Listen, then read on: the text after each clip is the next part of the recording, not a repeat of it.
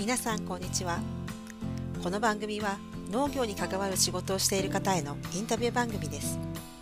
毎回全国さまざまな場所で農業に携わっている女性の方を中心に生産されているものについてや仕事への向き合い方などさまざまなお話を伺っていきます。インタビュアーも全員同じく農業者です。離れている農場と農場をつないでのリモート収録ですが同じ農業者としての立場だからこその視点の話をたくさんお届けできればと考えています。この番組は北海道から九州まで6名の女性農業者によるラフリーが運営しています。農業者同士地域が離れた女性同士全国の生産者と消費者などといろいろな形のつながりを作っていけたらと思っています。そしてその一つとしてこの番組を農作業の傍らに置いていただけると嬉しいです。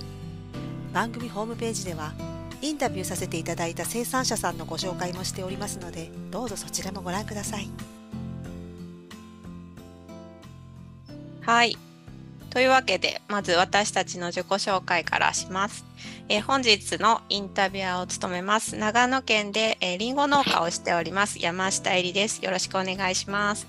えっと私は鹿児島県でお茶農家をしています。若松ゆめです。よろしくお願いしますえ、基本的に私たちが話を聞きたい人にアポを取って自分たちが聞きたいことを聞いていくというスタンスでやっています。え、第6回は鹿児島県姶良市で新規収納された、え、佐藤恵里さんにインタビューをさせていただきます。今回実は私はちょっとしか知らないのですが鹿児島県に福岡県から単身でおじいちゃんの住んでいた姶良市というところに移住して新規収納をしていると。彼女とは鹿児島農業女子プロジェクトが主催する鹿児島未来塾でご一緒させていただいたのですが、まあ、とにかくインパクトがあるんですよ。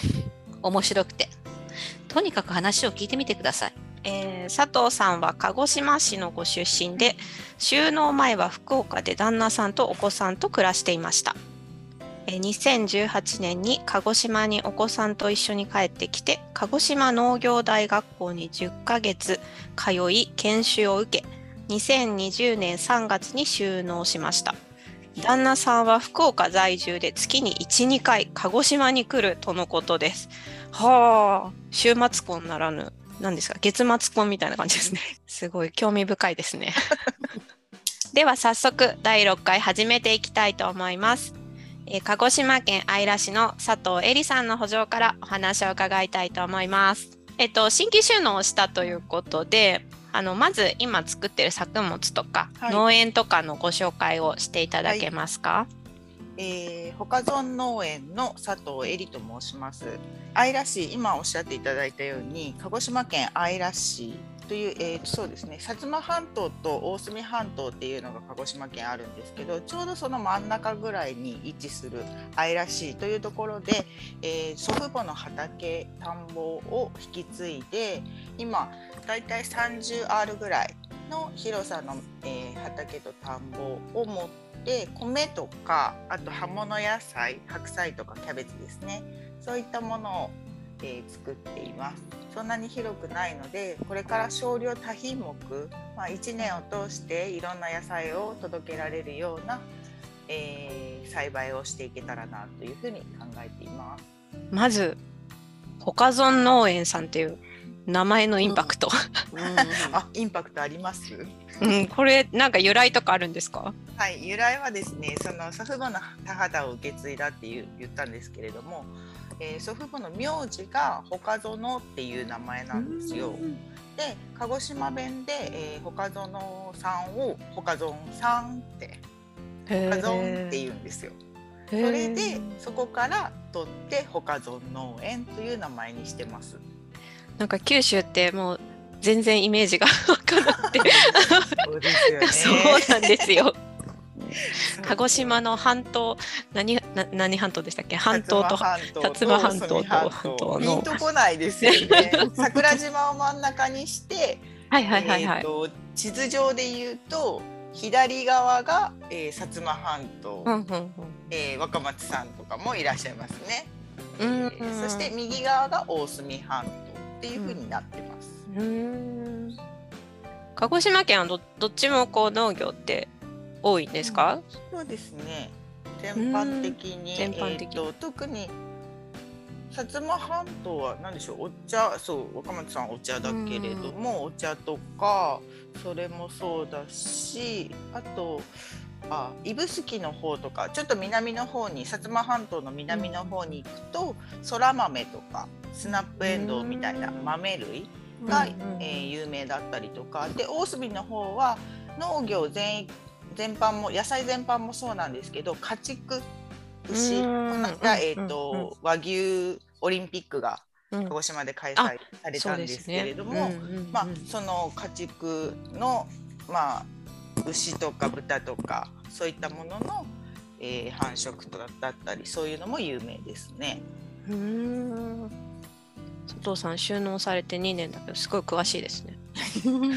あの一応農大で。学学びまして。先生方になるほど。頼まれました。あのちなみにそのええ。こうすこうおじいさんおばあさんの畑を受け継いだっていうそのきっかけとかはあったんですか？きっかけはですね、えーっとそもそも、えーっと27歳ぐらいまで私鹿児島市の出身でで祖父母が愛らしいでそれまでちょこちょこ本当に月に1回とか2回とか多い時はもう週末ずっととか子供の頃から愛ら市のその祖父母の田畑には来てたんですね。で近くで、まあ、その祖父母が働いてる姿。えあの祖父はあのおじいちゃんはもういいですか？じいちゃんって呼んでるから。じいちゃんでいいです。じじいちゃんはあの、まあ、自分でトラクターとか機械乗って畑耕したりとか、まあ、米作り、えー田植え機乗ったりとかしてそういう機械に乗って働く姿を間近で見たりして、まあ、たまに1年に何度かその田植えの時期だったりそういう時期にお手伝いをする。それを見ててじいちゃんかっこいいなって思っていてあとはばあちゃんはそのやっぱそのサポートをするのもそうなんですけど季節の折々にあのうん。お団子作ったりとかあと味噌を仕込んだりとか、まあ、そうういう家で使う食べるものを自分で仕込む作っていくっていう、うん。そんな姿を見て、まあ、そもそも2人の生活というか生き方がかっこいいなって思ってたところだったのがなんかずっと多分深層心理というかあったんでしょうね、うん。結婚してからなんとなくぼやーっと頭の中に農業っていう2文字がずーっとどっかあって片隅に。でそれで、えー、と2011年でしたっけ？震災？うんうんうんの時になんかまあスーパーから物が消えたりとか食べ物がですねうん。いろんなことがあったと思うんですけどまあ私その時福岡に結婚したかしてないかすぐぐらいかな。でいたのがそのまあ福岡ではあったんですけれども福岡から関東とかまあ東北の方のその状況を見ててなんかそのニュースをいろいろ見てる中で自分で物が作れるって強いなってそういうのがなんかちょっとすごく思ったところがあってそこからやっぱり農業がこう結びついたんですよね。うんああの時のじいちゃんばあちゃん？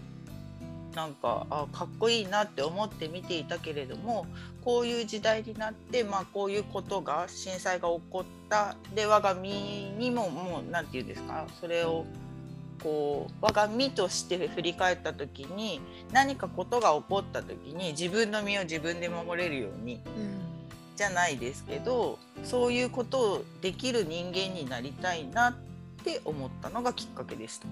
うん。うん。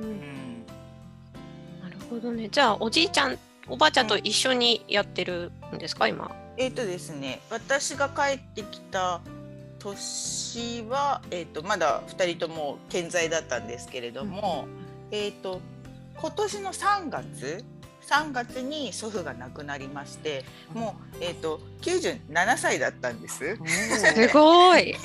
離農してからもう離農してからももう20年くらい経ってるのかな？農業を離れてからも。うんうんうんで、まあ、あの口は出すけど手は出せないみたいな。そういうので、えーと、傍らで教え教わったりはしたんですけど、うんうんうん、一緒には働いてなくてそういうので、まあ、見守ってくれてるような状況はありました。うんものすごい反対されましたけどね農業することについては。なんか自分たちがすごく苦労してきたんで、まあその頑張って頑張った分お金にそのまま反映されるかって言ったらそうでもないしなんかその辺はちょっとその一人で無理させるんじゃないかっていうところで反対は最初はしてました。うんうんなるほどね。そうそうですよね。なかなかね。なかなかですね。なかなかですよね。ねえ佐藤さんでもあの2011年からその18年に収納するまで、うんうん、結構期間があるけどその期間に結婚したり、ね、はいえー、っとその27歳ぐらいまで私鹿児島に行って、うんうん、でその後福岡とか東京とかちょっと転々と旅に出るおおしお仕事ではなく 旅？お仕事兼というところで。まあ東京で仕事をしたりとか、うん、えーと、福岡で仕事をしたりとかいろいろするんですけどその中で、えーと、多分2000 すみませんちょっと結婚したのいつか忘れちゃったんですけど それぐらいに結婚してでえっ、ー、とまああのいろいろ紆余曲折あってですね収納するまでに。うんうんえーと、夫にそ、まあ、最初それを話した時は、うん、まだ私の中でもぼやっと頭の中でしてたのをイメージのままに話したんで、うん、ちょっと具体的じゃなくって、えーと、どうするっていう、まあ、こんなことがしたい。農業が、えーと、その祖父母の田畑を受け継いで農業がしたいっていうことを話したところからまあ、例えば私と夫と一緒に鹿児島に移住して鹿児島で農業を始めるとか、うん、そんなことも考えたりしながらいろいろ悩んでたら、まあ、子供が3年後ぐらいに生まれたりとかして、うんうん、で子供はどうするってなって、また子供でも含めてどうするみたいなのがいろいろありまして、まあ、結局えーと、夫もそのすぐすぐ仕事を辞められる状況じゃなかったりしたもんで、うん、まあ、ちょっとじゃあもういよいよ私行ってくるわってあの 子供も 一緒に？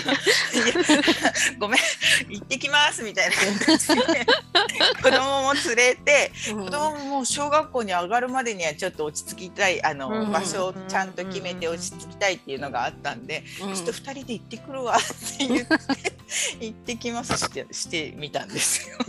それが、えーと、と28年から2018年から。ああなるほど。じゃあそれまではちょっと旦那さんとこうこんな風にしたいなとか話しながら、えーえーはい、だけど最終的な決断は、はい、エリさんが「行ってきます」だった感じ。ちょっと軽めに「ちょっと行ってくるわ」ぐらいの感じで。まああの逆単身赴任単身赴任の逆バージョンみたいな形の気分で来ちゃいましたっていう。でもその前におじいちゃんとお話しして。はいそうですね。であのまあ来る前に、まあ、言っても祖父母の土地だったんで、うん、えーと、まず、まあ、祖父に話をして、うん、これこれこういう理由で先ほど言ったような理由で、まあ、私はその農業がしたいと。でひいてはそのじいちゃんの畑を借りたいという話をしまして、うん、で、まあ、そこで1回目大反対されて一旦感動されてしまいました。もう来るなと。おじいちゃんに。おじいちゃんに。涙ながらにそれを訴えられて、こんなに反対されるんだと思って、うん、ちょっと考えてみようそこまで言うからには、うん、それその理由がきっとあるんだろうって思いまして、まあ、考えてみたんですけれども。考えは変わらず。でまあいろいろ話していく中で、まあ、徐々にそのじいちゃんの心も解け。感動も解け、で無事にこちらに来たという具合になります。ご両親は？うん、両親もものすごく反対して ご両親は鹿児島にいらっしゃるの、そうですね。鹿児島市内のその実家の方に暮らしてるんですけれども、まあ、最初父に話した時には、まあそれこそ子供はどうするんだと。うん。うんでまあ祖父はは祖父の反対の理由の一番はうん。農業自体が苦しいし大変なものだと、うんそういうところの厳しさをお前は分かっていないがための反対だったんですけど、うん。父はそれとは違って家族があ。分散して住むことに対する反対。ーうん。うん、であの夫と私と離れて暮らして「君たちは離婚するつもりか?」って聞かれて「いやいやいやあのそんなつもりは毛頭なく。うん。でまあ子供孫父から言うと孫ですね、うん孫の先行きうん。どうするんだっていう話。そこが一番あの父に関してはネックだったみたいですね。そうね。お父さんの方の実家なんですか？あそうです。母の方の実家なんおですよ。母さんの方なんですうねん。うん。なのでまあそういった形で言われましたけどあ肝心な夫はですね夫は 夫はそこね。軽く言ってきますって言ったんですけどあの大,、まあ、大賛成というか、えー、とそもそもすごく応援してくれていてなんかあの福岡にいる時は、まあ、子供を産んでからそのパートというかそういった感じで仕事してたんですけどその農業をしたいって初めて言った時に、あもう絶対あなたはそういうの方が輝けるからうん。もうした方がいいよっていうふうに言ってくれて、うん。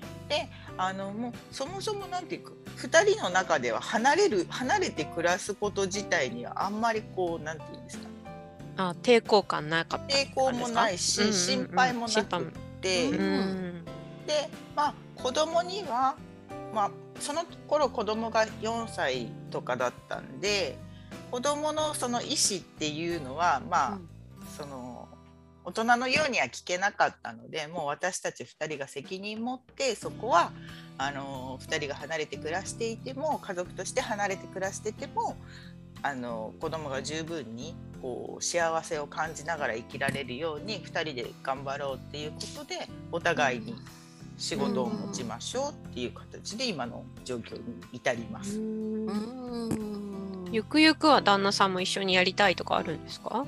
やりたくないんですよね。で。なるほど。ちょっと語弊がありますが やりたいっていうとちょっとおかしあの違っていてあのいずれ鹿児島に来たいっていうのはそのずっと以前から言ってはいるんですけどその一緒に農業をするかどうかっていうのはちょっと別で、えー、と夫はあの私のようにこう汗水鼻水ぐらい垂らして あの畑を耕したいタイプではないと。うんで私はドロドロになればなるほどなんか嬉しくなってくるタイプなんですけど 炎天下の中とか全く違うタイプで。夫はまあそういうのではなくなんか、うんあの夫の仕事は広告屋さんで、まあ、広告の制作だったりとか、えー、とイベントのサポートだったりとかそういった仕事をしてるんですけどどちらかっていうとできた商品をどう売るかうんうん。みたいなのが得意とするところなので、まあ、そこはうまく住み分けて一緒にしたとしても、その作業するのは私で売るのは夫そういった形になるのかなっていうふうに今は考えてます。あのすごい根本的なこと聞いてもいいですか？えあの福岡と鹿児島ってどれぐらい離れてるんですか？そうですよね。距離感がわからないですよね。えっ、とだいたい福岡鹿児島はちょっと何キロかは忘れたんですけど、新幹線で来ると1時間半、まあ、うん一番最速で来たら1時間10分ぐらいです。うんなるほどはい。で車で来るとまあ3時間から3時間半ぐらいですかね。うんなのでいつもし夫が帰ってくる時には、えー、と車で、えー、と週末金曜日の夜帰ってきて、えー日曜日の、まあ、夕方ぐらいに帰るっていうような感じで行き来してます。うーんなるほど意外と。ね。そう距離感がちょっとわかんない。どのぐらい離れてるか、ね、そうそうそう気になりますよね。そのぐらいな感じで。す。なるほど。長野で言うと東京ぐらい感じですねそうかもしれませんね多分。多分ね。だから実際こうやって離れて暮らして行き来してみるとまあ月に2回なんでそんなにこう億劫じゃないというか、うん。まあまあ来れる距離ではあるのかなと思っこちらは勝手に思ってますけどね。いい子ら来てるかもしれませんけど人は。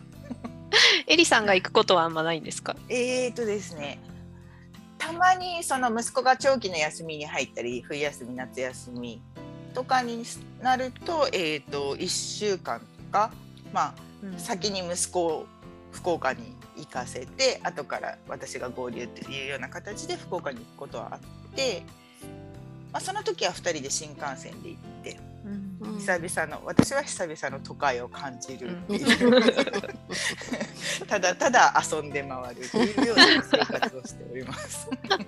おじいちゃん20年くらい離農してから経ってたって言わなかった、はい。そうです。その間の畑はどうなってたの？その間は、えー、とだから祖父母の娘息子たちは誰も引き継がなかったんですよね。ただ、えー、と周囲の人たちが、まあ、うん。米はあの地元あの地域の、うん。うんえー、と農家さんに田んぼを貸してうん。作ってもらっていたりとか、畑もちょこちょこそうやって、えー、と何かしら近くの農家さんに貸して、まあ、かぼちゃとかそういったものを作ったりはしてもらってました。だからあ全くの荒れ地っていう風な感じではなかったです。うん。うんじゃあ孫がやることになったからっていう感じで、はい、でそれをまた返してもらう。ちょうどなんかその良いタイミングでもう畑が作れなくなったんで返しますっていうのが畑の方はあってで田んぼは、えー、と続けてそのお願いして作ってもらってたんですけど去年から、えーとまあ、自分で管理をして、まあ、ちょっと機会がないんで田植えだったり稲刈りだったりはあのお願いまだしてるんですけど、まあ、管理だけは自分でしてうん。で自分のところの米っていう風にして作ってます。うん。田んぼ以外は今はまあその冬冬取れる野菜のキャベツとか白菜とかそういったもの。というのが、えっとそのまあ、山間部っていうところがあって、うん。えっととにかく鳥獣害あのうん。鳥獣被害がすごいんですよね。うん。えっとまあうん。獣としてはイノシシ、えー鹿うん。まあそのくらいかな。でアナグマとか、まあ、うん。そういったものとか、あと猿が出て、あまあ、ともかく猿の被害猿がは猿大変って言いますね。その他の獣に比べて、うん。まあ、他のは電柵とかですね、まあん、ある程度ネットを張ったりとか、そういったもので防げなくもないんですけど、うん。猿に関してはうん。電柵も効かない、え。ネットも飛び越えるみたいな。あそうなんだ。そう。でそのあんまり人人間を今怖がらなくて、うん。それこそ私が畑にいてもうん。その遠くの方のまあなんていうんですかなってるものを取ったりとかえー、猿見えるのね。もうそのもう本当に間近にだから私は猿が来たら すごいアナログなんですけど石を持って畑を走り回ります。投げる？投げる。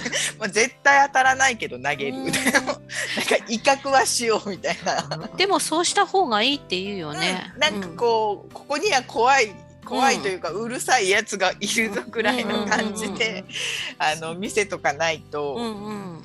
あの猿もね何もしなければそのまま好きにな好きにしてるんでなんかそういう追い出しっていうのはしますよ。うん。そうなん猿か。そう猿頭いいから一回出るようになったら大変って。そうなんか味を占めてまたそこに野菜があるだろう、何がある何があるだろうって言ってきちゃうんですよね。うん。なので猿まあ一番は一番最初に思ったのは猿よけ猿よけっていうか猿が食べないっていうことでニンニク作ったりしてたんですけど、ニンニクはなんかわからないんですけど、猿があんまり食べなくて、うん。深ネギは食べるけどニンニクは食べないみたいな。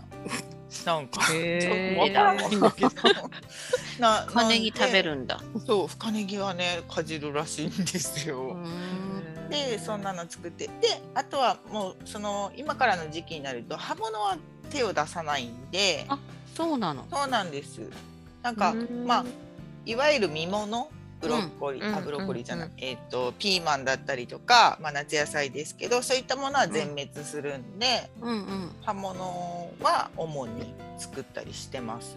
はい。鹿児島ってこう何何作ぐらいできるんですか？畑。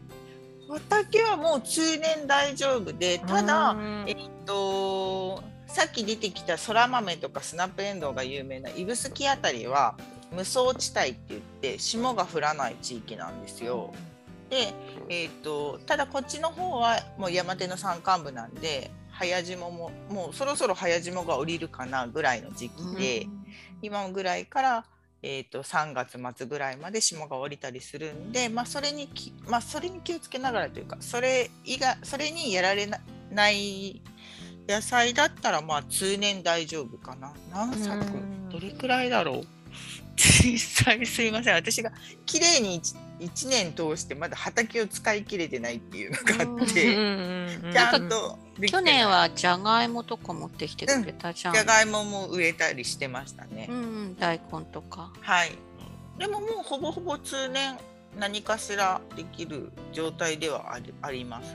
そんな感じで、えっと、いろんな野菜をうん、多品目で作ってそうですね。うんこれからまあ少量多品目で年間通していろんな野菜作りたいなっていうふうに考えてます。うん。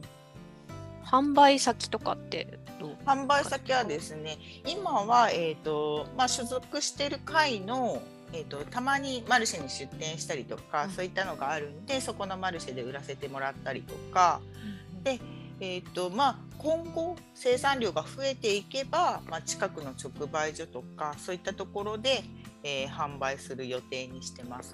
うんなんか、こう、多品目だと、結局、こう、機械とかあまり入れられないじゃん。そうなんですよ。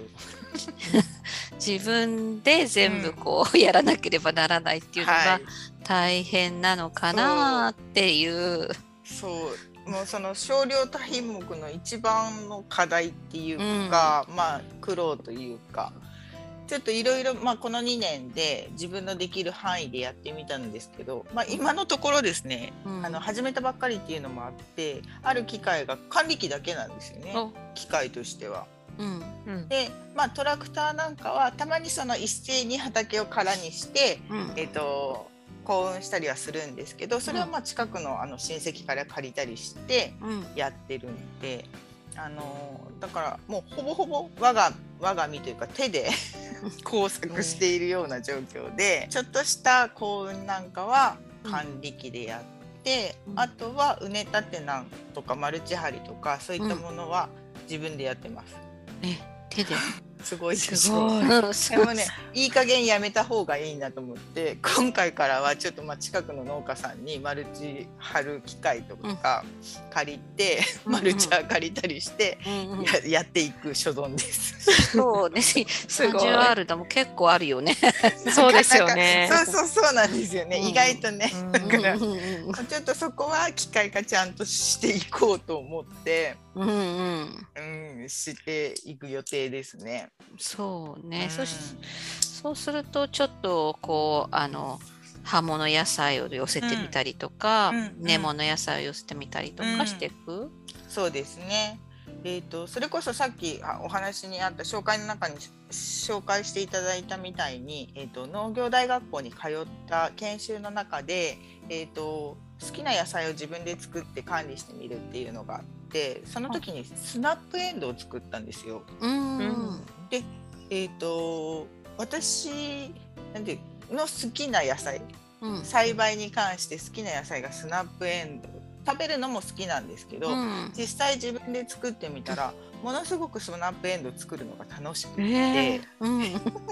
結構手がかかるんですけどうん。火砕類なんで。うん。でまあその植えて芽が伸びてうんちょっとその脇芽を摘んだりとか、でネットをこう支柱を立ててネットを張ってうん。つる性のそのスナップエンドウを管理していくんですけど割とその作業が手間暇かかる上に収穫もこう下の段からずっと順々になっていく。それをこうんう取っていうん。く作業も手で取らないといけないんで、まあ、それも割とこう手間暇かかるんですけど、うん。好きで、今今なんかそれこそ指宿の方はねあの、はい。まさに始まねった感じだったので、うーんこの時期に始まるんですね。そうそう植えても伸びてきて脇芽を取ってって話をしてたから、あそう。そうそうそう。そうそう本当でもえスナップエンドウは作るの？これからまた。スナップエンドウは年末にうん。その霜の関係でし指宿みたいにもうもう今植えちゃうと、うんうん。冬場霜にやられちゃうんで、うんうん。えっ、と年末12月末ぐらいに植えて春先から取れるようなか感じが一作と。でお盆過ぎに植えるんですよ。それ学校でちょっと試してみたんですけど、うんうん。お盆過ぎ8月末ぐらいに植えて、うん。まあ、霜が降りるまで12月はちょっと遅いかな、11月の末とか、うん。それぐらいまで取れるっていう1年に2作あできるので、そうなんだね。それをちょっと今回からやってみようかなっていうふうに考えてます。うーん。でもあれだねなんかその農業大学で、はい。うん結構その機械の乗り方とかええええ。そういうのうもん。教わったのかな、そうですね。その10ヶ月間の中で、うん。まあその習ったのが農業鹿児島の農業のこととか、うんうんでその肥料の使い方とか。うんうん。でまあそのいろんな品種の育て方、うん。で基本的にはその栽培に関しては露地野菜だけだったんですけど、うんそれとで機械はえっ、とそうですね基本的な機械の免許は全部取りました。うんうんまあ仮払い機の講習、まあ、ただのただあの資格とかに始まって、うん。えー、と大徳大型特殊免許のトラクターの免許だったり、うん。あとはフォークリフトとか、小型クレーンとかそういったものはあの全部うんうん取りましたかね。まあ、あと取った取っただけ。使えるかどうかはまた別の話で。まあでもね取ってればね とりあえずね。そう。トラクターには一応乗れてうん。うん一応あの耕せますぐらいな感じですかね。うんうんうん 10, 10ヶ月の中で結構ボリュームありますね。そうですね。朝8時半ぐらいに行って夕方5時までなんだったんですけど。うん。行っててよかったの。8時泊まらなきゃいけなあそうなんですそうです。基本的には農業大学校の、えーとうんうん。宿舎があってそこに寝泊まりしてっていうことだったんですけど私子連れだったんで、うんうん。まああのー特別にというか原則的に、えー宿舎に泊まり込みだったんですけど、まあ例外として近くに住んで通わせてもらって、でうん。学校に行って勉強してました。じゃあ近くになんか借りたわけ？借りたんですよ。その近くのお家がね とっても素敵なお家でですね。なんか古いお家だったんですあけど。古民家的な。古民家。もうもうほもうほぼほぼ古民家っていうようなうん。お家で、うん。あのまあ時期になると天井からポタポタと 守りがそう雨漏りじゃないんですよこれが。んシロアリが落ちてくるの。えー嫌だ。嫌でしょ？引きませんね引く引く。なんか落ちてきたりとか。まあムカデはしょっちゅう家の中で見かけるし、それとかかある時は沢が近くにあって、うん。カニが畳を歩くっていう。へ ー。すごいね。そうそでも子供には宝庫かも。うそう。なんかねうちの子はだからあのなんかおかげさまでうん。何にも怖がらずに「母さん今日は湿気があるからシロアリ落ちてくるなん 来るね」なんて言ってシロアリをこう潰していくっていう 強い叩いていくっていう そういうことを強い子に。まあ、そこ以外じゃあの 使えない使えないんですけど そういうだからまあ久しぶりに私も福岡にしばらく住んでたんで。久しぶりのその田舎がその家だったんでああこんな感じだったかなみたいな。いやいや違うとこ違う違います田舎が違うなんか違うちょっと違う。そういう特特殊すぎる。だからその話すると学校の先生とかにうん、「なんかねどこでも生きていけるね」って言われて 本当だね。「そうですね」。まあ、子供にはいい環境かもねっていいのか悪いのか分かんないけど もうなんかそのしその自助伝か何か出してほしい。本当。それなんか私の中では結構普通だったり 普通普通ではないですけどまあそういうもんかなって、うん。こんな安くで借りれてよかったなみたいな。家賃が5,000円だったんですそうよね。安い。安くない安くえ安いね。それはあんまり文句が言えないね。そうそうそう。確かに。なんかもう十分にこう満足っていう。か、うん雨風しのげればそう OK そうそうそう。そんな感じでした。でで今はおおじいちゃんのお家、はい、今はえっ、とそのこっちには越してきたんですけど、うん。えっ、と祖父母の家はまだ越してきた頃は祖父母が住んでたんで。うんうん。で今は、えー、とこの3月に祖祖父は亡くなって、うん。祖母は、えー、と施設に入ったんでうんうん。相手はいるんですけど、うん。まあ、その時はいたんでいあの近くにお家を借りて住んでます。うん。うん。いずれはそこも引き継ぐ感じ？祖父母の家ですね。大きいんじゃないの？大きいんですよ。大きくて、敷地内に2棟建ってておうで1棟はもう100年ぐらい経ってて、うん、まあ、それこそ古民家ですよね。でもそのシロアリが落ちてくる民家よりもいいんじゃないの？どうなんでしょう。もうでもそこはもう住まなくなってしばらく経つので、それこそ。うんちょっとこうう住むにしても手を入れないといけないかなっていうところと、で、えー、ともう一つその同じ敷地内に建てたお家は、まあ、あるあるにはあるんですけど、まあ、今後どうなっていくのかなみたいな。うんうんなんかイベントにでも活用しようかななんて思ったりしてまあーそうね。あす。の例のやつ？例のやつ、うん。やっぱ話した方がいいですか？例のやつあの話してもらおうかな。あ今後の夢というか。今後の展望をね、はい。例のやつって思わせぶりですね。題して例のやつ。あの今回その若松さんとご一緒した未来塾籠女未来塾の方で、まあ、夢を語るというかうん。こんなことやってみたいっていうのを発表する機会がありましてその時にまああの以前から学校通ってる時からちょっと考えてたことがあって漆でやりたいことその農業もそうなんですけど私漆に人が呼びたいなっていうのがあってで漆に人が呼べるのは何がいいかなって考えた時にポッと浮かんだのがイケメン農園だったんですね。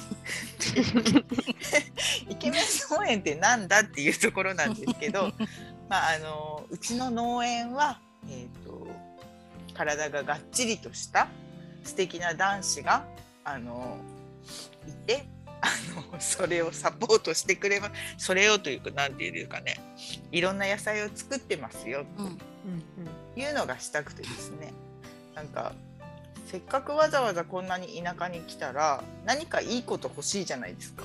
嬉しいこと。なので、あのイケメンをいっぱい連れてきていろんなところから。そのイケメンをうちの農園で働いてもの農園に働いてもらってうん。でそこでその何ていうんですかね交流交流って言ってもいいのかな？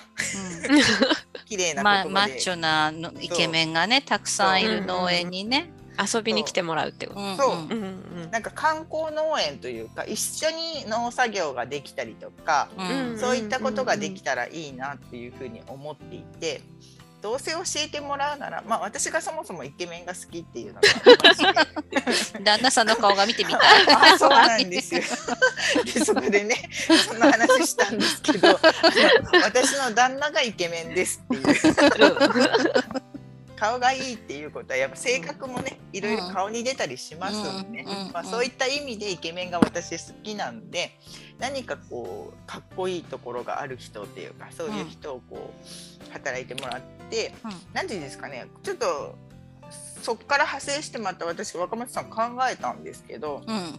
なんか子どもたちをに基本的には農作業っていうのはしてもらってうんうん。で、えー、とお母さんお母さんには癒しをっていうことで子供には学びをうん。母には癒しをっていうことでうん。ちょうど私たちのようなあの忙しく働く、ね、皆さん働いている女性が多いと思うんでたまの休みにこういったこう風風光明媚すぎる田舎に来てうん。あの桃源郷のようなところであのイケメンとリフレッシュしに来ませんか？と。そこが大事ですね。う んそのやっぱキャッチコピーは子供には学びをう。ん。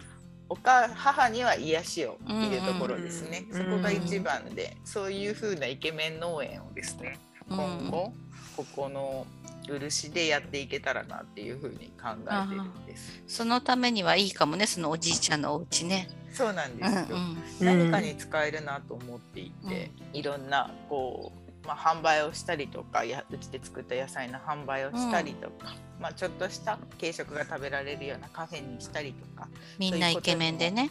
そうイケメンが給仕してくれる。いいでしょう。考えただけでニヤニヤしちゃうんでイケメンプラス一芸と思っていて、うんうん。イケメンをほらうん見る方によっていろんな好みがあるじゃないですか。そうそうそうそう。だからね あのかごじょ未来塾の時もね もう皆さんにあのメンバー皆さんにかごじょ未来塾のうん。あのジャッジをしてもらいましょうということで。面接はかごじょ未来塾そうそう。のメンバーを通すと。そうなの、通すことになってるからね。そこはもう決まってる。何よりそこが決まってるっていう。次回はさ、あの、11月1日にマネージメントの勉強だから、あそれした方がいいよ。ほら、まあ マネージャーとしての、マネージャーとしてのそうそうスキルそうを身につけとかないとにつけた方がいいいよ。あ確かに。確かに。そうだよ。大事なことです、ね、そうじゃあちょっとそこはエントリーさせていうんただきそこはちゃんと。はい。そうだそうだ。そうなの、そうなの。でもまあそれを回すためにはやっぱりあれだね。あの今あの農作物を1年間きちんと回して、そうですね。この時期にはこれがありますよ、うん。あれがありますよって言わなきゃいけないんですね。そう。なので、まあ、1年を通していろいろその漆に人が呼びたいっていうのが一番にあるのででうん。漆で作った野菜を漆で買っていってほしい。うんっていうのがあるので、うんそこをまあまず私が最先に先にというか一番に畑をうまく回していくっていうのが目標ですね。今子供さんは何歳ですか？えー、と今9歳になりまして小学3年生です。もうそうか小学校か。そうなんですああのうちのイケメン農園の1号にしてもいいかなぐらいにうんうんうん体が大きくなってきて、えー、と去年の誕生日に仮払い機を買ってあげたんで、誕生日プレゼント？あのおじいちゃんからの誕生日プレゼントということでマキタの仮払い買いましたんで今それで絶賛あの草刈りでああ今年多かったよね。草刈り。もう本当ね買っても買っても出てきますよねみたいな、こやつらみたいなね。そううん本当なのであの仮払い機はもう使えてうん。田んぼのあぜなんかは買ってくれるんで。もうすごい戦力。ただね、うん。一番ねあのうちで一番高い仮払い機なんですけどね、うん。稼働率が一番低いんですよね。気が向いた時にしかしてくれないっていう それがちょっとねイケメン農園でどう使えるかっていう、うん。まあじゃあ脇坂さんの マネージメントそうそう。うまくこうねマネージメントしないとね。う本当ですね、うんうんうん。というところそうか。はい。子供さんは一人だよね。そうです。男の子が一人です。うん。なんか福岡に行きたいとか言わないの？行く予定にもなっていてというか、まあうん予定というか私の中の思いではあるんですけど。行きたいじゃないんだね、かなかが。あ本人も行きたいって言ってます。あうんうん。なんか、うんあのーそもそもがそのこっちに来た帰ってきて農業をするっていう、まあ私の本当にわがままでうん。子供も連れてきたんですけど、うんうん。まあもう一つの理由としてなんか子供を小さい時に田舎で育ててうんうん。生きる生きる力を身につけさせたいっていうのがものすごく私の中であって。うんうん。であの小学生はもう福岡あのし鹿児島で過ごしてこのうん。漆っていう場所で過ごしてもらって、まあ、身近にその野菜を育てるもそうですけどあとは生き物の生き死にとかうん。まあ近くに漁をする人がいたりするんでたまに鹿取れたよとか電話がかかってあ足が一本来たりするんですよね。で穴熊が取れたって言ってそれそれをさばいたりとか。ーあれまアナグマも食べるんだ。穴熊も食べられてなんか人によっては穴熊が一番珍味で美味しいって。私の祖父なんかはまさにそんな風に言っていて。うなんだ。うん、だからまあそういうのを身近に感じられて過ごせる場所っていうことでも子供のためにと子供のために私がいいなっていうふうに思って連れてきたのもあるんで、うん。まあ小学生の時はそれを知ってで中学生になったらもうあの夫に預けようかなと思って。どういうなるほど。福岡。福岡の中学校に行く。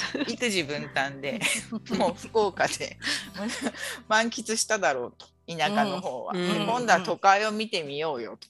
うん。いうことで福岡に行ってもらって、まあ、うん。福岡でいろんなことを、まあ、その田舎で感じられることとはまた別のことがきっとあると思うんで。うんで、まあ、中学生ぐらいになったら自分で情報も取りに行ったりできると思うんで、うんうんまあ、その礎礎というか生きる生きる力は今身につけてもらって、うんで今後はちょっと都会も見てきてほしいなっていうふうに考えてます。うーんそれは旦那さんも OK をしている。のなんかねそこはまだうんとは言って言われてなくてなんか本当私の好き勝手してるんですけど ただ一つなんか夫と意見が合うのはあの振り幅の大きな人間になってほしいって思っていて、うん私たち。うん。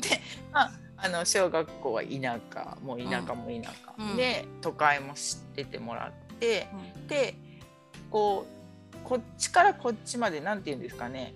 幅広く知っていないと自分がどこにいるかってわからない気がして、うんうんでそれが分かるような人間になってほしいんでこうそこは夫とも意見が合っているので、まあ、中学校はともかくいずれ羽ばたいて 広い世界に飛び出していってほしいなっていうのは2人で思っているところです。うんうんううん。んうちもでもあのずっとこう田舎で育ててて、今はもう2人とも都会にいるけど、うん。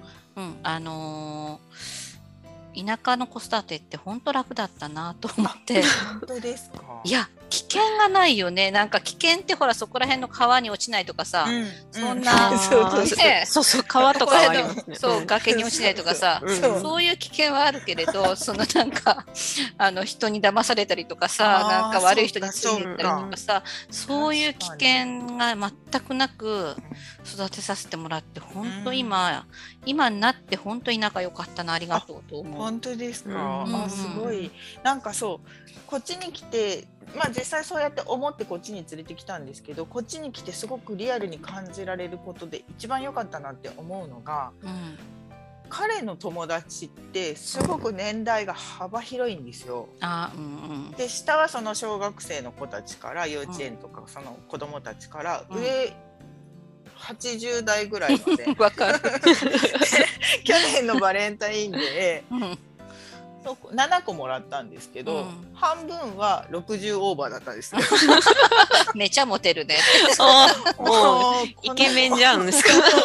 おばちゃんにモテる要素ってすごく生きていく中で大事だよなと思っていてで帰り道なんか2人であの帰ってくるなーって見てたら近所のおばあちゃんとそのうん80いくつのおばあちゃんと2人で世間話しながら帰ってきたりとかそうなのよ。そういうことをするの私はさ、全くさ、こっちの言葉分からずにね、うんその80過ぎのおばあちゃんと話すことができないけれど、うんうん彼らは話してたそうよ。かそうか。あー今一瞬ちょっと見切れたお帰りなさい。こんにちは言うて。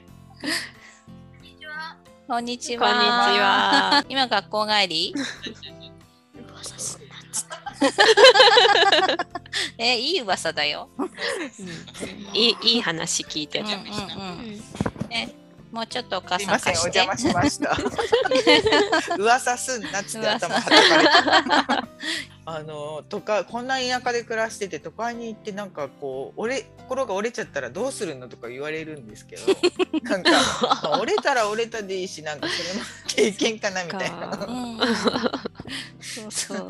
もうだから中学校になるまでに自立してほしいって私は思っていて。ああ、それはご飯。の作り方もあの、うん今仕込んでるっていうう。んうんうんうんうん うんじゃねそうだよね。うん田舎の猫、本当ね、子供の送り迎えがね。うんすごい大変。それこそ私も今日もそうなんですけど、うんあの英語に週1回うんうん行かせてて、もういもう一日水泳習ってる日があるんですけど、うんうんうんこの送り迎えでね何時間3時間ぐらい取られちゃう。そうだよね。行って帰ってこれないんで、あーわかります行ってま待たないといけないじゃないですか。そうそうそうその時間がね、まあでももう将来のためにね。そうなの、そうなの。ガソリン代とね。ガソリン代と。本当。え、じゃあ今後はどんな感じに？そうですね。今後は、えっ、と、なんだろう。そのさっき言ったみたいな形で漆に人を呼びたいので漆でイベントをしながら、まあ、野菜こんな場所で野菜作ってますよだったりとか、まあ、こんな場所で、えー、とこんな暮らしがありますよっていうのを伝えていけたらいいなって考えてるので。うんそこの部分で、えー、と今その私たち子どもたちを通わ子供を通わせている小学校がですね、えー、と地元の地域の子だけで子だけだと、まあ、10人ぐらい10人未満ぐらいなんで、えー、と姶良市内の方々からうん。山村留学っていうのかな、うん。うん。まあ、そういった形で特任校としてうん。他の地域からもいらっしゃったりしてるんですよ。うん。でなんかまああの学びの場としてここの漆の小学校がとてもいいっていうことで、皆さん結構保護者の方が感度が高い方が多くてうん。なんかいろんなその地域の行事にも参加してくださいますしでそれぞれあの個人でイベントを立ち上げてるしたりする方だったりとか、まあ、いろんなスキルを持ったいろんな保護者の方々がいるんで一、人じゃちょっとイベントって難しいかなって思ってるので、そういう保護者の方々を巻き込みながら、まあ、できれば直近で言うと暖かくなってからの時期、うんまあ、来年の4月ぐらいにうん。第1回の、まあ、漆のを楽しむイベントっていう形で、えー、と野菜販売をするうん。目的、まあ、その他イベントをしたりとかうん。する目的で、うん。そういうな風なものを起こしたいと思っています。うんうんうん。うん。いいですね。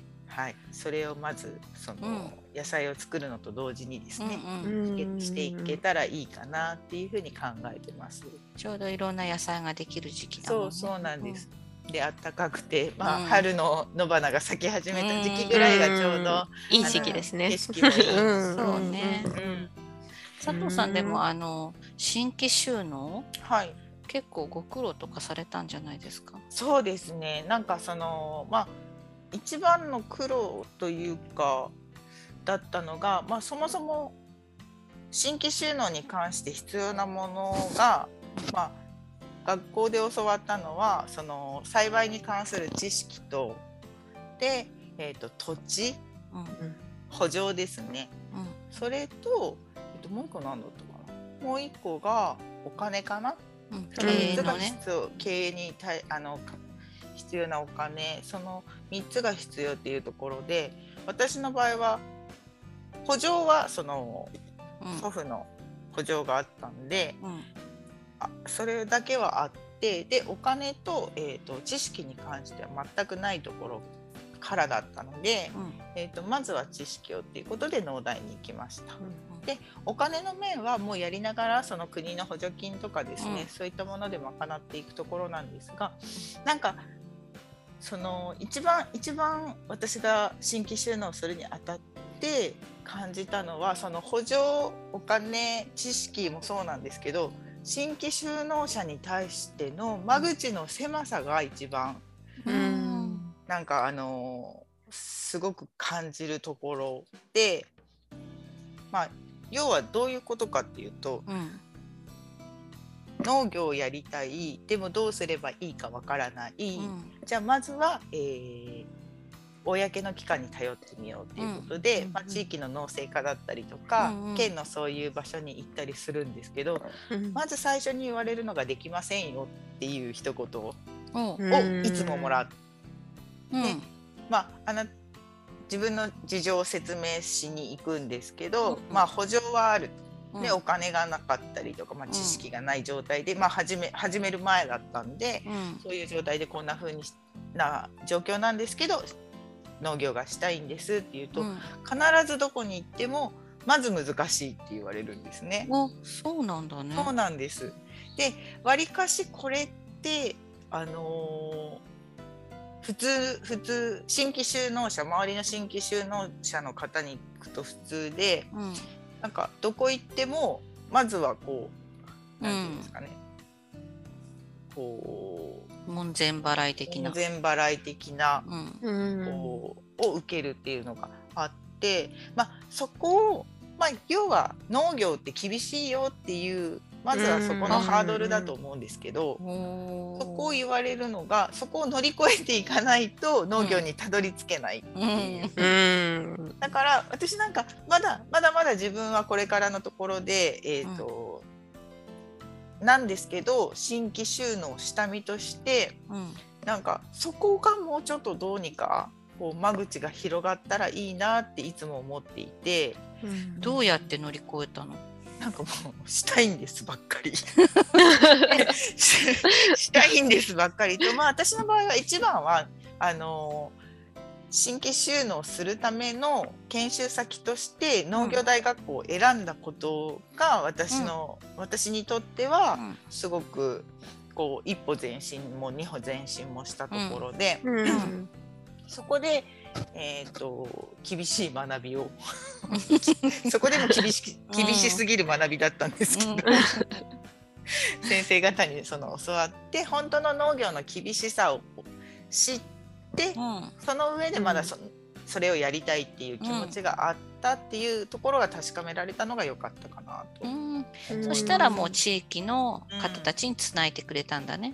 そう、えー、とそこからまたここに来て、まあ、そもそも私は祖父母がここにいたっていうところで地域の人たちは顔見知りの人がいたり、うん。親戚の人がいたりっていうのがあったので、そこから入っていけたりはしたので今につながっていると。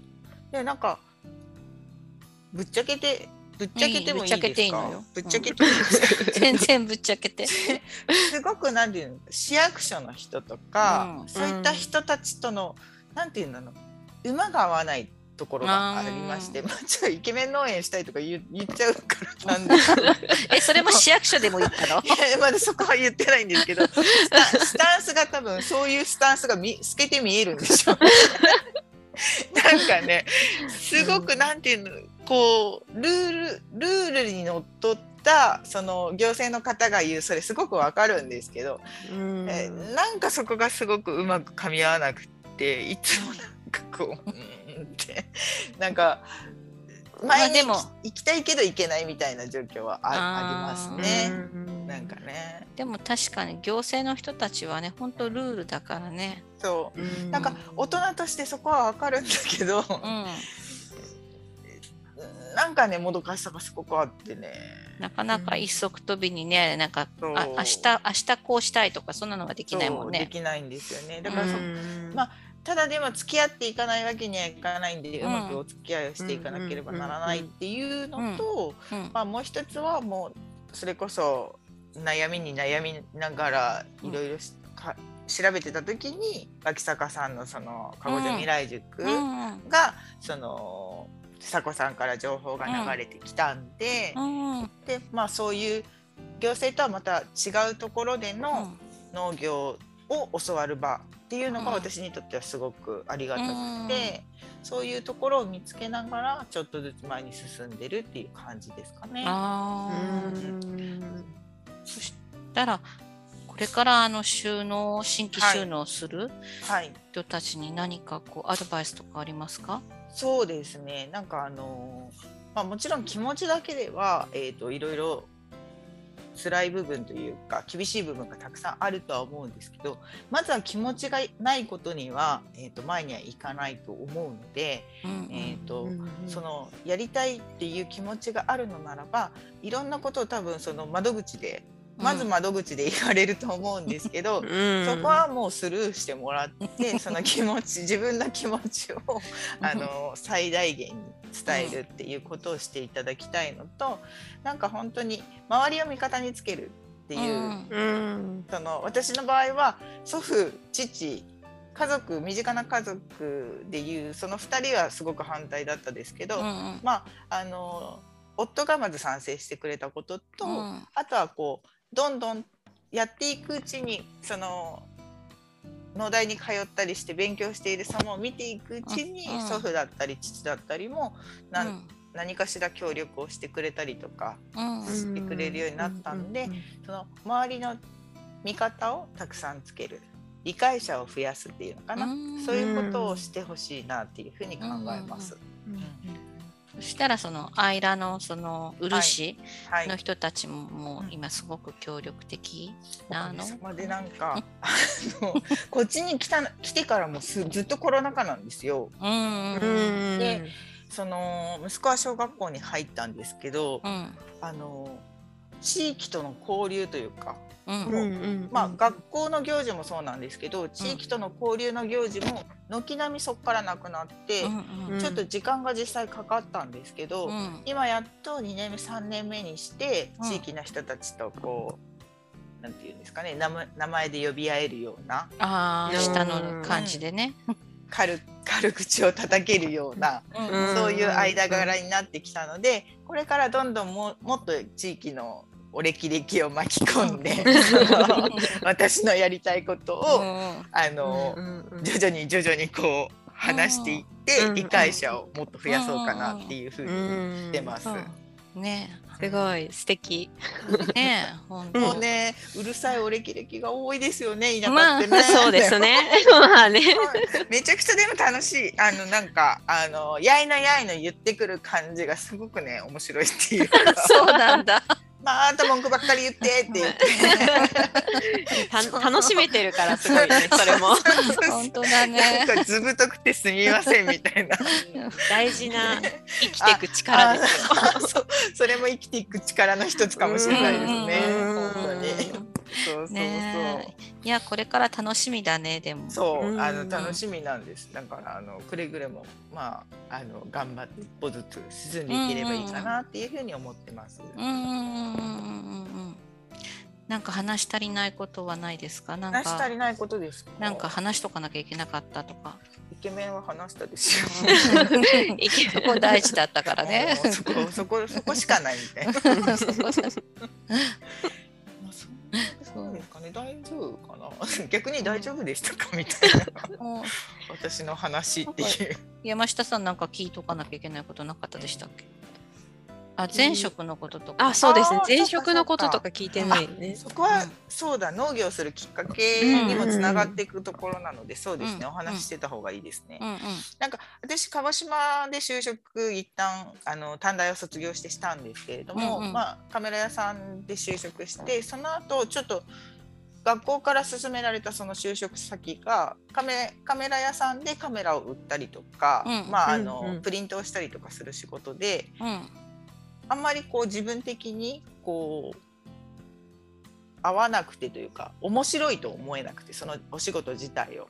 接客は好きだったんですけど、なんかこうもっともっと外に出る仕事って思って自分で初めて本当にやりたいっていう思った、うん。思って面接を受けた仕事が、うん。えっ、とこれ名前とかでも出していいですか？うん、あのダメだった時にはあのカットするから。わかりました、うん。リクルートのホットペッパーの営業をしてたんですね、うん。うん。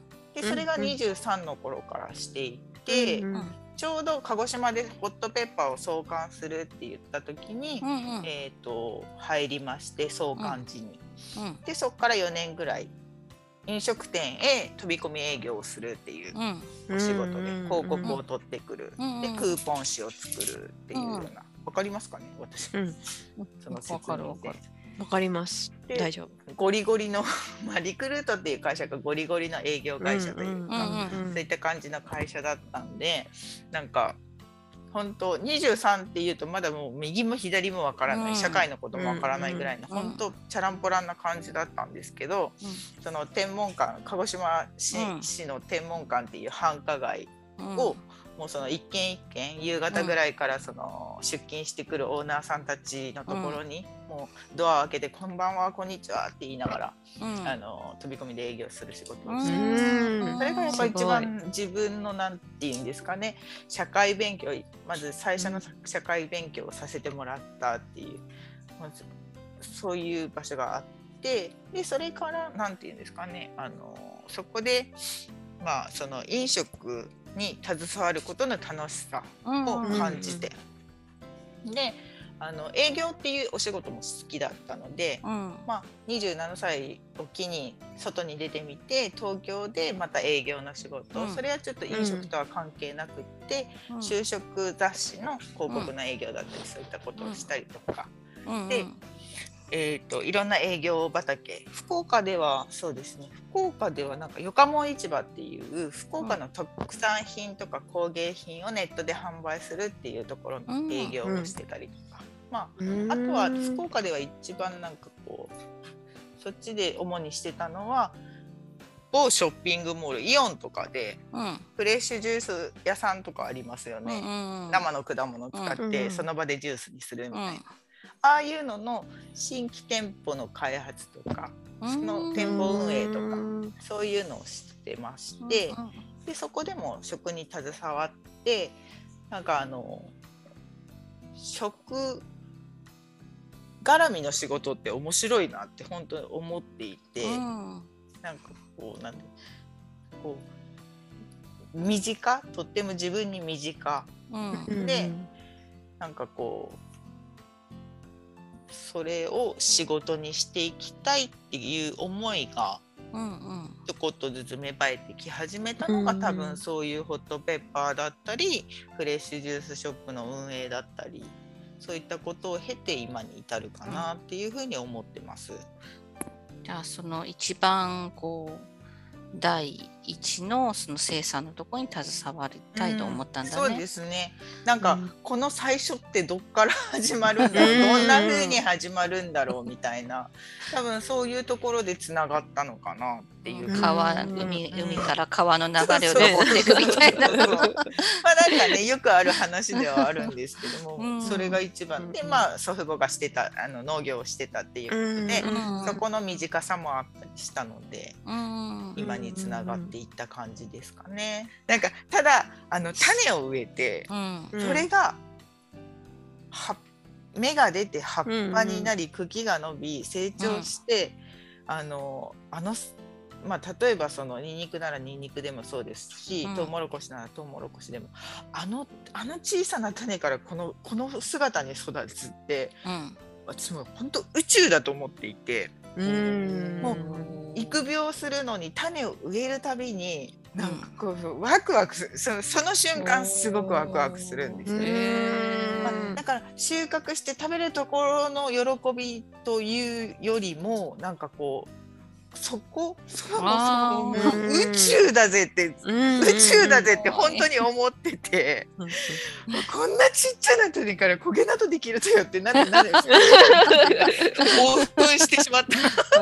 なんかもう話すだけでも嬉しくなるんですよなんか。ね なんかすごいいいなピュアだ。ねすごいなんかなんかそういうところなんか新規収納な感じだよね。本当ですか？すごいね。いつも思ってそうそこがワクワクするんです。うんうんうん、忘れないでほしい。その こ大事なとこだね。そうそうそううちの旦那なんか一本苗植えるたびに、うん、なんかいくらになるかなって。いやでもそれもすごく大事だと思う。大事それも大事なこと。ね、なんかわかるそれすごくわかる。お金にしか見えないって言いながら出てるからね。いや本当ですよ。でも今収穫しててこうこぼれ落ちた米とか全部拾い、うん、拾うじゃないですか。うんうんうん、お金を拾ってるこう下を見ながら歩いてお金を拾ってる感覚はありますよね。そうだよそうだよ一粒が一お金になるから。本当に思う。大事なことですね。そうそうそうそう。そうだ。その宇宙からお金にまでね、つながるところが農農業ってすごいね、そう考えると。確かに。ね面白い。そんな感じです。すいません。いやいや思うようなところに答えが行き着かなくて申し訳ない。まだ夫からしてみればね鹿児島に返して3年4年ぐらい経つんで、うん、まだものにならないんでもどかしい気持ちは多々あるとは思うんですけど、うんうん、なんかまあいずれこう夫もそういう風なこと好きなんでイベントをしたりとか、うんうん、あのまあ、商品開発もそうだし商品を売ることもそうだし、うんうん、好きなのでその辺でこうね交わる部分が出てくるような気がしていて。それがでできれば近いうちに。来年のそのね、うん、4月のイベントは、うん、ぜひそう手伝ってもらえるといいですね。本当本職なんでやってもらえるように。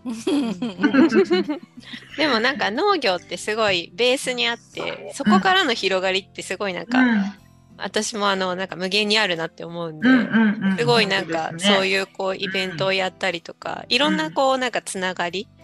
できるかなっていうふうに思うので、すごく今後に期待してます。はいね、私も早くあのイケメンの面接がしたいです。ね、本当私も若松さん本当そうですよね。そこばっかりに目がいくから足元見れてないっていうね。そうそうそうそう気をつけます。そうそう。じゃあ最後になりますけど、はい、仕事に対するモットーを話してください。はい、わ、かりました。えっ、ー、とですね、私、仕事というか、あの、生きるモットーなんですけど、まあ、子供ができてからなんですが、子供に大人の本気を見せるっていうのが私のいつも合言葉で、うん、なんかこう、一生懸命やるのも、こう、一生懸命うまくやるのもそうだけどうまくやれないところこう悩んだりこう考えたり落ち込んだりっていうところも全部ひっくるめて私の本気をいつも子供には見せたいなって思ってるんですよね。うんうん、なので、あのそこを、あのまあ、言葉で伝えるとかじゃなくて私が一生懸命作業をするとかそういったところでこうやって人と楽しくお話しするとかこういう場もいつも見てくれてるんで、息子はですね作業をするのも近場で見るしこうやって皆さんと楽しくお話ししてるのも見るし、でそういうところをあの見せて何らか子供がもう子供が今からずっと生きていく中で何事にもこう全力でこう取り組めるような風風に育てたいのでまずはそのために私が何事も本気でやるっていう、うん、それをいつも思いながら仕事も遊びも 飲み会も本気で やっております。ぜひ本気モードの佐藤さんと飲んでみたいです。いやぜひぜひ行きたいですね本当。佐藤さんすごいですよね。いや、エ面白いでしょネルギッシュ。もうとにかくエネルギッシュで、ちょっと笑いが止まらなかったです。でもなんか新規収納する人にはこれくらいエネルギッシュであってほしいですよね。そうですね。うんあの、ちょっとエールもいただいたんでね、あの、うこれからこう、新規収納を考えてるっていう方には、すごくいい、あの、アドバイスになったんじゃないかなと思いますね。うんうん。まずは乗り越えることですね。気持ちが大事という。うんうんうんうん。えー今日お伺いした佐藤恵里さんの情報はラフリーのホームページに記載させていただきました。また佐藤さんにはラフリーの会員にもご登録いただきましたので佐藤さんとつながりたい方はラフリーの会員登録をお願いいたします。またこの番組の感想やこの人の話を聞きたいなどのリクエストもお待ちしておりますので番組ホームページのお問い合わせフォームから送ってください。スタッフ全員で読ませていただいて番組でご紹介させていただきます。えー佐藤さんのインタビューいかがでしたか？今日は楽しかったですね。そうですね、もう6回目っていうことでもうびっくりしました。えー次回は NPO 法人田舎のヒロインズ代表の大津絵里さんにお話を伺います。1月10日の配信を予定していますので、どうぞお楽しみに。それではまた来月、私たち農業者の補助よりお届けいたします。